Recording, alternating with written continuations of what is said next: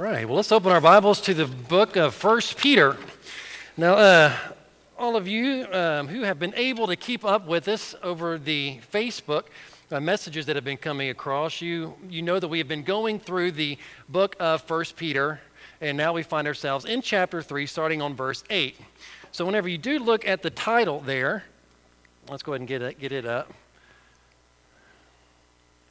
Um, I guess my clicker has run out of battery juice over the last however many months. A Christian's response to evil and reviling. Now, as appropriate as this title to this message is due to the current events that have happened, I do not have an agenda this morning. Okay, this, uh, uh this has just happened to come and fall on a Sunday after these events have been going on with a lot of evil and a lot of reviling going on in our, in our, um, uh, in our country and in our city and in our towns. I'm not preaching with an agenda, but however, I will speak the truth of God's word this morning to you, even concerning some of the circumstances that we do face. But over the last few weeks, we have addressed certain areas in our lives in which we are to live in a way that reflects the nature of God and honors Christ. We've spoken about our relation to the government and how we're supposed to be submissive to the government. We've seen how we are supposed to behave in relationship to our employers and how our wives are to our husbands and our husbands unto our wives. And today we are getting into a very kind of a general instruction from the Apostle Peter here and, um, in dealing with evil and reviling. And so, how do we deal with that as a Christian? And I want you to hear me very clearly.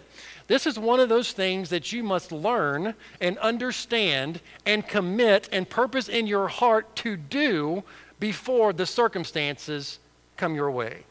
Because our natural inclination is to do exactly the opposite of what Peter is going to instruct us.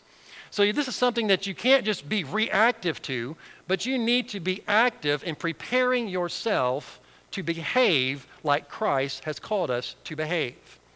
Now, what we find here is that we, are, uh, we have instructions for us when we are faced with evil and reviling.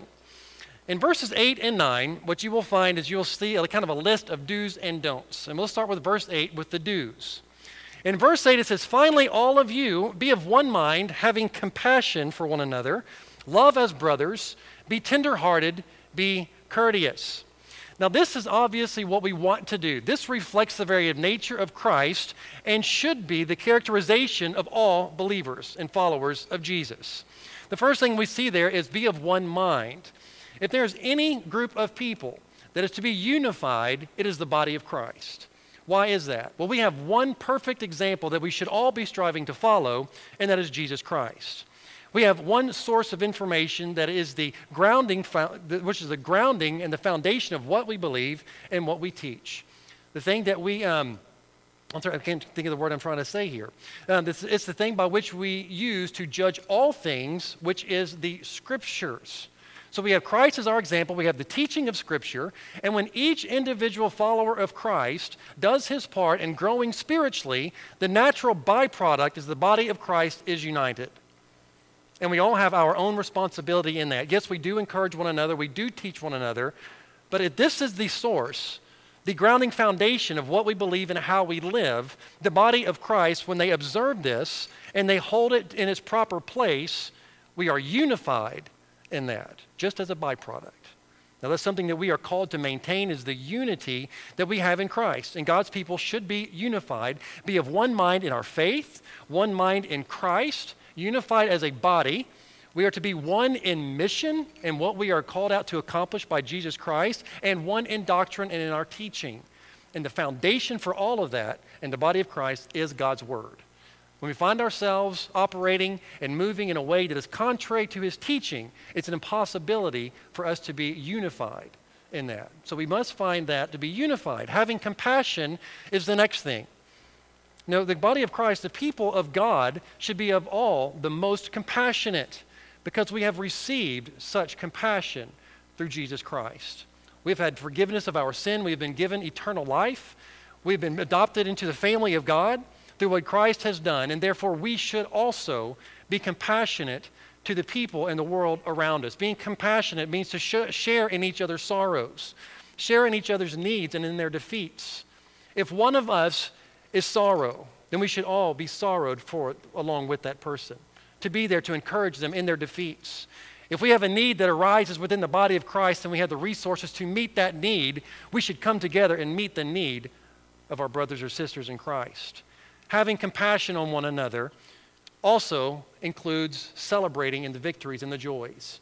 A lot of times, whenever we see people get vict- victories and we see them doing much better than we are, we can kind of back off and be a little bit bitter and just kind of be jealous about that. We, as a united body in Christ, are to celebrate in the victories that are found within the body of Christ, as well as the sorrows and the defeats. Being tenderhearted or loving, loving as brothers is the next one. Loving one another. We are the most, we should be the most loving people. Jesus said, How is the world going to distinguish you from the rest of the world? For your love for one another. For your love for one another. Being unified, loving one another, because we are not the enemy. The people of the world are not the enemy. We wrestle not against flesh and blood, but the powers of darkness that are in this world. Love as brothers. Be tenderhearted. The best way that I can explain that to my, in my mind is don't be hard hearted. Don't be a jerk, right? That was almost, that was almost the title of this message, but I, I skipped over that. You know, don't, you know, don't be hard hearted. Be tender hearted with compassion, loving people, and trying to understand what, what it is that Christ has called us to do and being in this world. And be courteous. Not to, esteem, not to esteem ourselves higher than we ought to, but to esteem each other as greater than ourselves. Love sacrificially as Christ has loved us. Now, that's what we see as far as the do's. Now, here comes the difficult part and the difficult challenge. And in verse 9, what we find here is that we are told not returning evil for evil, nor reviling for reviling, but on the contrary, blessing. Can you understand why you have to purpose in your heart before you are faced with these kind of circumstances? Because what is the natural reaction when someone um, commits an evil act against you? Commit that evil act right back, right? What about when somebody talks about your mama? You're going to do everything you can to come up with a better yo mama joke and insulting them. If someone insults me and they, they make me feel pain because of what they said, my natural inclination is to say something back that's going to cause them just as much pain, maybe even plus one. He's telling us here do not return evil for evil, nor reviling for reviling, but to be a blessing. Nobody wants to be a blessing to somebody who's being a jerk to you who is committing evil acts against you, who is, who is um, reviling and saying nasty things about you. That's the difficult part here, to have an understanding. It's actually not a really difficult part to have an understanding, but a difficult thing to actually live it out practically in our lives. It's very difficult. So my question is, before we get through, we look back and we saw, you know, even through government, you know, there were there were some there were some limits to that. You know, if the government made something illegal that God has called you to do, then it's a place for civil disobedience. If the, if the government was to, um, is, was to force you to act in a certain way that goes against your conscience, according to the clear teachings of the Word of God, then we are, there's a place for civil disobedience there. There's a place for, there was, there were some limits in, in the fact of your employer. If he was being abusive, then you probably want to find a different employer. Submissive from wives to your husbands. If you're in an abusive relationship, there's some limits there. So what is it? So whenever I started kind of going through this and what's what is this? Is there does this mean that we are never to resist and protect ourselves or our family or our property? That's another question that, that is there. So does this mean that if I'm being attacked in my home and my family's in danger that I'm not supposed to render evil for evil? What's the question there? Well, we'll start we'll begin to answer that before we get to being a blessing that we may yet receive a blessing. There, you have to act in wisdom when concerning with these types of questions. And we're, and we're going to find that the Bible is not contradictory here, but there are, there are certain circumstances whenever how, and how we deal with evil for evil, or evil with not for evil, and also reviling with not reviling. And the wisdom that we find here is found in James chapter 1, which is just a few pages back. You can also go ahead and plant your thumb in Romans chapter 12 as we try to unpack this, as we try to unpack it. In James chapter 1 and verse 19, it says, So then, my beloved brethren, let every man be swift to hear, slow to speak, slow to wrath, For the wrath of man does not produce the righteousness of God. So be swift to hear. Now, oftentimes, whenever we, someone does an evil act against us, and sometimes when someone reviles against us and we find ourselves in a position of being offended, it would be very good for us to take an opportunity to be swift to hear. There may be a misunderstanding on your part, or there may be a misunderstanding on the other party's heart, on the other party's part, to gain an understanding. I don't know how many times that I personally have been offended, fly, that I have personally been offended by someone whose intention wasn't to be offensive. Anybody else there? Yeah. And their, their, their intention was not to be offensive or to attack me, but I needed to be swift to hear, to find out about the situation before I lash out in talking and before I lash out in my actions. It's very wise to try to gain an understanding of the situation before you open your mouth or do anything. So be swift to hear, slow to speak, slow to wrath. Notice there's not a command that you don't ever speak or you don't ever give a defense, but be slow to. Make sure you don't act foolishly before you act. And actually, in, in, um, in, Pete, in 1 Peter chapter 3, we're going to find once we get down to verse 15 that we're actually commanded to give a defense verbally about the hope that was within us.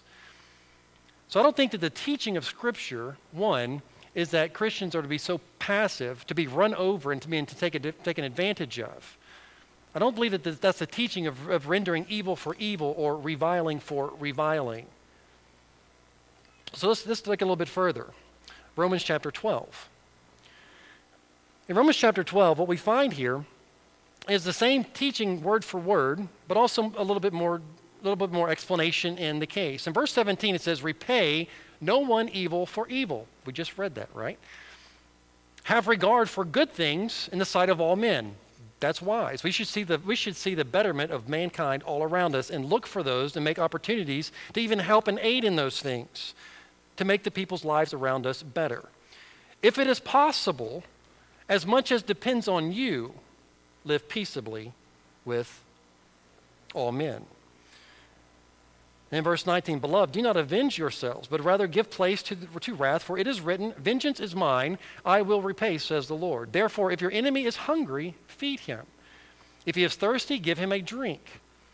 For in doing so, you will heap coals of fire on his head. Do not be overcome by evil, but overcome evil with good. Now, I think it's very clear that those evildoers and evil speakers, that even we have the obligation in, in following Christ and his teaching here to do good to our enemies. If you go back up a few, thing, a few, few verses, you'll see, bless those who persecute you and do not curse them. And we have obligation in, in everything to make peace with our enemies. Make every effort to possibly come at peace with them. But what if that doesn't work? What if they continue coming? What does a king, whenever he notices a nation who's getting ready for battle to come on him, and he sent his messengers out to try to make peace, but yet peace cannot be arranged and the enemy is still coming. So what happens? Does he have a place to defend himself here? If you have an enemy who shows up at your doorstep wanting to do harm to you and your family, do you sit? Do you invite them into the kitchen table and say, "Here, have a cup of coffee. Would you like some donuts with that too?" When your family is in danger and you're in your danger, do you have the place to be to defend yourself? Well, the Bible says here, render not evil for evil. But my question for you is for the protection of yourself and your family an evil act? No. You're not rendering evil for evil. You're fighting evil with good by protecting yourself and your family and your property. This is something that you are called to do. Now, what does the scripture say about this? Let's go, there's a few different verses that we want to look at. In, in, um, in, Luke chapter 11, verse 21, this is what Jesus said in, illustrate, in an illustration that he was making. But speaking positively, when a strong man is fully armed and guards his own palace, his goods are in peace. Proverbs chapter 25 and verse 26 says, A righteous man who falters before the wicked is like a murky spring in a polluted well in Nehemiah chapter 4 when they were building the wall. They were instructed to be strapped with a sword in case they were attacked by the enemy and that they may defend their nation. So I think it's very clear within Scripture that at least we are to be prepared to defend ourselves. But I also want you to know protection of yourself and your family and your property is not an act of evil, it is a defense against an evil action.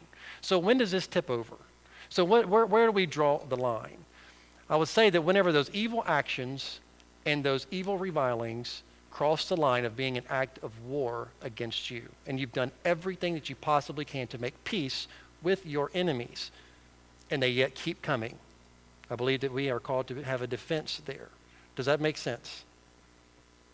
It's very quiet in here. But I wanted to bring that perspective out because I do believe that we have a God given responsibility to protect our family. If my family is in danger, I will, with my life, protect my family. I believe I'd be honoring God in doing so. But if someone's just talking about me, even doing evil actions to me that's not really threatening me in any way, I am not to return evil for evil. You know, if I can still, if I can, with everything within me, if at all possible, look at verse in, um, in Romans chapter 12 and verse, in verse 18. If at all possible, as much as it depends on you, live peaceable with all men. If you can make peace with your enemy and stay at peace with them, and you can maintain that peace, then by all means do so. We look at the example of Dave, Daniel, as we talked about a few weeks ago. The example of Daniel, he was one who t- was taken captive into Babylon, and yet he was an outstanding citizen there, trusted with the highest honor uh, of position and authority within the land. He was able to live at peace with his enemy, even in the midst of a, um, even in the midst of uh, uh, being imprisoned by the land of uh, Babylon. And even we see here that Peter instructs these people do not, do not re- return evil for evil or reviling for reviling, even in the midst of persecution where they have been driven from their homes and, and driven into different regions. He said, Look, don't, there's still no excuse to render evil for evil. Be at peace as much as you possibly can with your enemies. But not only not rendering evil for evil, back in 1 Peter chapter 3 in verse 9, not, not returning evil for evil or reviling for reviling, but on the contrary, blessing, knowing that you were called to this, that you may inherit a blessing. So it's not only not to, not to abstain from that, but to be active in being a blessing to those who curse you, and to those who persecute you, and those who speak evil against you. Do everything you can to actually be a blessing to them. Folks, we are called people. As we go back just to uh, chapter 2, we can look at verse 9, but you are a chosen generation, a royal priesthood, a holy nation, his own special people, that you may proclaim the praises of him who has called you out of the darkness into light. You are the children of God, and you are to be a blessing to all people, as Christ has been a blessing to all people. That you may inherit a blessing. So, what is that blessing? Well, we'll get to that very shortly. But look at verse 10. In verse 10, it goes on to say about how to live the good life. How many of you want to live the good life? How many of you want to see good days? Well, there's some really good information here. Very simple, very practical, not necessarily easily, easy to do because our natural inclination is to not do these things. But however, in verse 10 it says, For who would love life and see good days? Well, the person who does this, let him refrain his tongue from evil and let his lips and let, and let his sip and his lips from speaking deceit. So don't speak evil and don't tell a lie. Okay? Don't speak evil and don't tell a lie. Let him turn away from evil. Okay, that's pretty, that's pretty easy. Okay, pretty easy to understand. Don't speak in an evil manner towards your, towards your brothers and sisters or towards your fellow man, and don't do anything evil towards them. But it even goes a little bit further. It says, Let him turn away from evil and do good. Let him seek peace and pursue it. That's our active part. Obviously, we can abstain from speaking evil and doing evil actions, but it is our part to actively pursue and, and maintaining peace with our enemies, even, and to seek it and to pursue it and do good. If your enemy is hungry, feed him. If, he's, if, he, is, uh, if he is thirsty, give him something to drink. But we are to pursue good and to maintain peace with with those people, with the world. Now, what does it mean to be a blessing that you might inherit a blessing as we read in verse 9? Because if you are someone who can control yourself and control your tongue and control your behavior and can, to, and, and can speak a blessing and can be a blessing and do good, in verse 12 it says, For the eyes of the Lord are on the righteous and the ears are open to their prayers. So, what does it mean to be able to get a blessing? Well, the first thing that you may want to do is to act and behave in a way that honors God and it merits, maybe not merits his attention, but gets his attention. He says, The righteous are the ones who I'm watching, and the righteous are the ones whom my ears are open to hear their prayers. If you want to receive a blessing, the best thing to do is to position yourself in a way, in a way where the, um, the one who's a blessing giver is willing to do so. Do good, speak well, be compassionate towards one another, be of one mind, love your brothers, be tenderhearted and courteous. And when we control ourselves and control our mouths and our actions, the eyes of the Lord are upon us and his ears are bent towards our prayers. And that he may bless you. Now, you may not receive the blessings in this side of life. You may receive the blessings on this side of life. But I believe when we act and behave righteously, following the example of Christ, it does not go unnoticed. God sees, God hears, and that we may receive a blessing. So to be a blessing, don't, revi- don't return evil for evil. Don't return reviling for reviling, but be a blessing to your fellow man. We also find out what happens when we don't. In the latter part of verse 12, it says, But the face of the Lord is against those who do evil. Obviously, the best position here is to have the eyes and, and the ears of the Lord bent towards you. But those who do evil, his face is against you.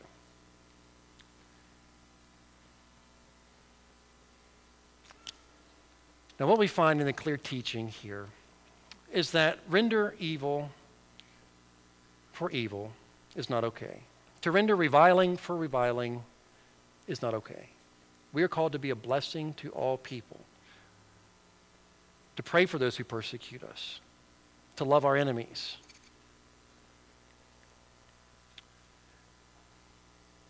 And everything that is said and done that offends you does not always constitute a response. Every message that comes up on Facebook that you're offended by doesn't always require a response. I've typed up many responses and erased them. but another thing about I see this that he who would love life and see good days, let him refrain his tongue from evil and his lips from speaking deceit, and also com- put together with James, you know, chapter one and verse um, and verse 19. You know, be slow to speak. You know, we don't need to. Be, we live in a world where it seems like everybody is just looking for a reason to be offended. Just looking for a reason to start a fight, looking for a reason to claim war, as opposed to actively trying to be peaceful with our fellow man and to be at peace. And if we're going to live the good days and see good days, you know, I can't think about how miserable it must be that someone might be to constantly be looking for a reason to be upset. How about look for reasons to be a blessing? That should really be the mentality of God's people. How can I be a blessing today to someone? But we also see that, however, whenever we are faced with an act of war, defense is necessary. I believe that there are places within the, within the church to be very active in protecting some of those, as well as standing up for what is right. We live in a, we live in a nation where we are killing babies who have no protection. We live, we live in a place where, we, where, where some are viewed and others are less than others. Folks, we are about a calling that God has put on our hearts to stop being evil. Now, we do have reasons to be active. We do have reasons to protect our families and our friends. But the thing I want you to hear this morning is do not return evil for evil or reviling for, uh, for reviling, but be a blessing. Look for a way to be a blessing. And actively doing good towards someone as well as protecting those who have, the, who have not the means to protect themselves, and be a blessing to your world. Be compassionate, love one another, be tenderhearted, and be courteous. Let's have a word of prayer. And as, as we have a time of reflection this morning, I would pray that you would just take some time this morning. Pray for our country. Pray for our people. And ask God to speak to your heart this morning how you can be a blessing to others. Father, we just want to thank